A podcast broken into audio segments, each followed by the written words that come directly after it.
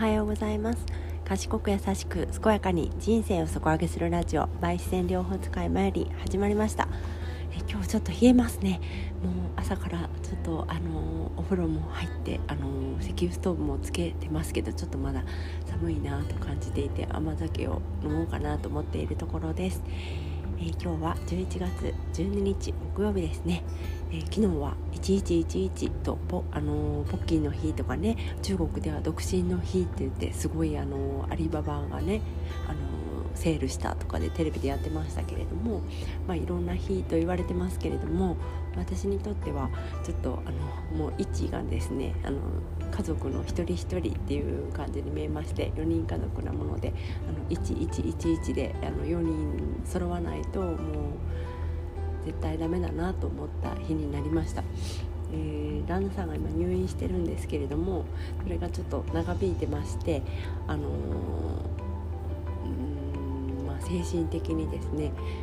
ちょっと参っています参っています、うん、まあなんとかしてあげたいっていう感じなんですけれども、はい、そうそれがですねこういるすごく感じた数字からね思う感じましたね。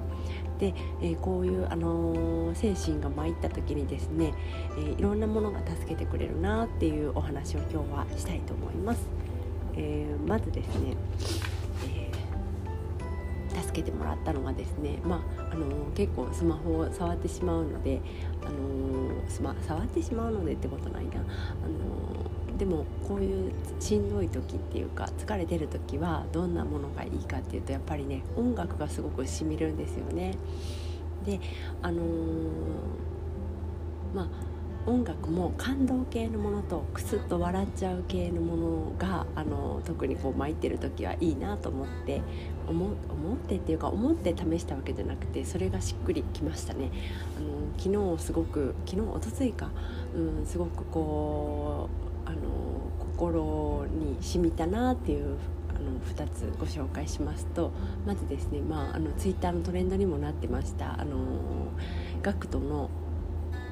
鬼物寺無残え無残スタイルで歌う「ホムラ」ですね。それをもう見た時私そんなあのツイッタートレンドとか全然知らなくってたまたまあの YouTube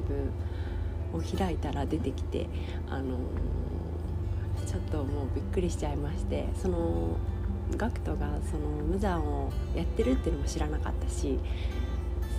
あこの人にかなう人いないやんって思ってしまってこれはこういつかあの実写化した時にねあの俺の役だぜっていうこうアピールなんかなとかね思いましたね。今あのガクトのあガクトガクトガクトさんって言わなあかんのかな、まあ、それはまあいいとしてですね中田のあっちゃんとあのガクトの対談動画を見てからあ動画を見てからですねあのガクトのあの勝ち方っていう本を読み始めてですね。まあ、その本も字がめっちゃ大きくて写真もあるのでこういうしんどい時めっちゃいいなと思ってちょっと読んでたんですけれどもまあ、それがまああの何て言うのかなこう感動とかでもないけどこう面白いやら突っ込みたいやら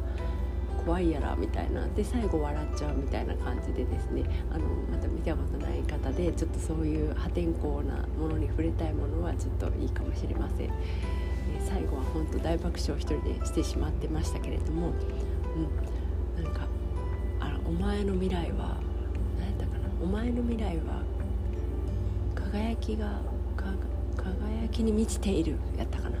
そういう言葉をバンって書いてあってもう学徒の決めポーズみたいなので終わってるんですよ。そんなあのネタバレしちゃダメなダメかな。まあまあまあまあ、まあ、気になる方は見てみてください。でそうそういう笑いに救われたの笑い笑いと思ってもねあのは出してないと思うんですけど、まあ、私的には笑えるものっていう感じですね。に救われたっていうのが一つとですね。あとはこうものすごく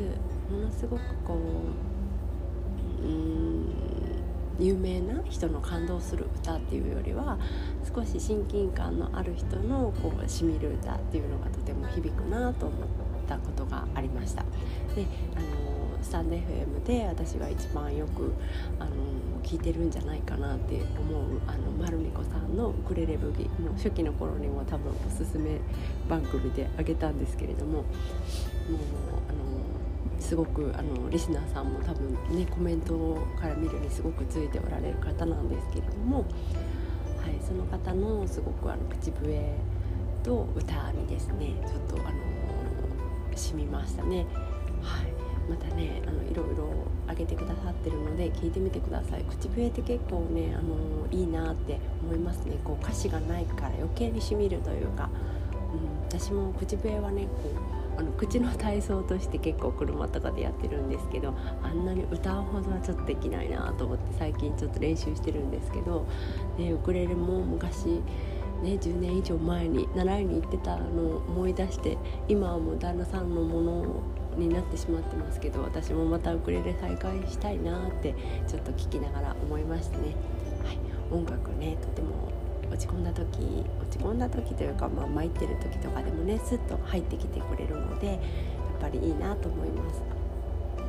であとはですねあの漫画とかもいいですよね。こうやっぱりあの難しいことを読むほどのこう体力がないというのがあるので、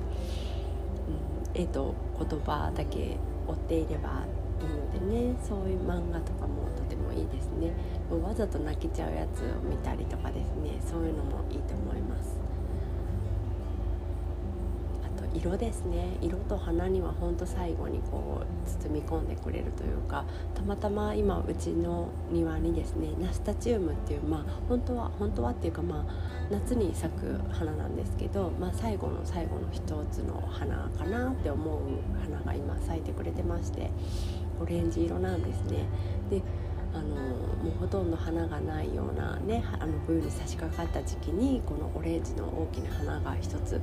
しかもあのなぜか家の方を向いて咲いてくれててこれは本当にこう私を慰めてくれてるんだなみたいな勝手に思ってですね。勝手に思うっていうのがすごい大事ですよね。もう全ては私のためにこうやってくれてるみたいなことをね結構思いますけれども。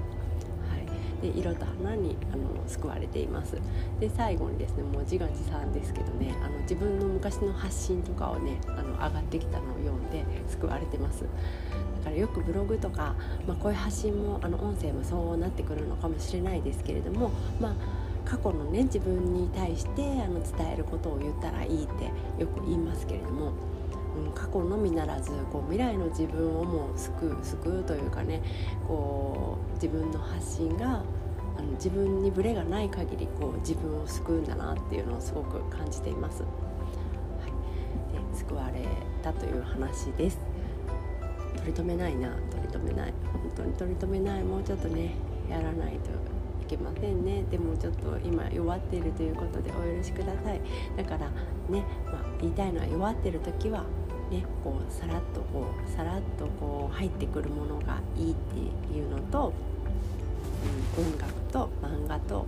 えー、色と花ですね。それに救われました。皆さんもちょっと疲れた時とかはですねそうご参考に音楽やって聞いたりあの自分でやるのもとってもいいと思でやってみてください。それでは今日も寒いですけど暖かくして良い一日をお過ごしください。それではまた。今日もいってらっしゃい。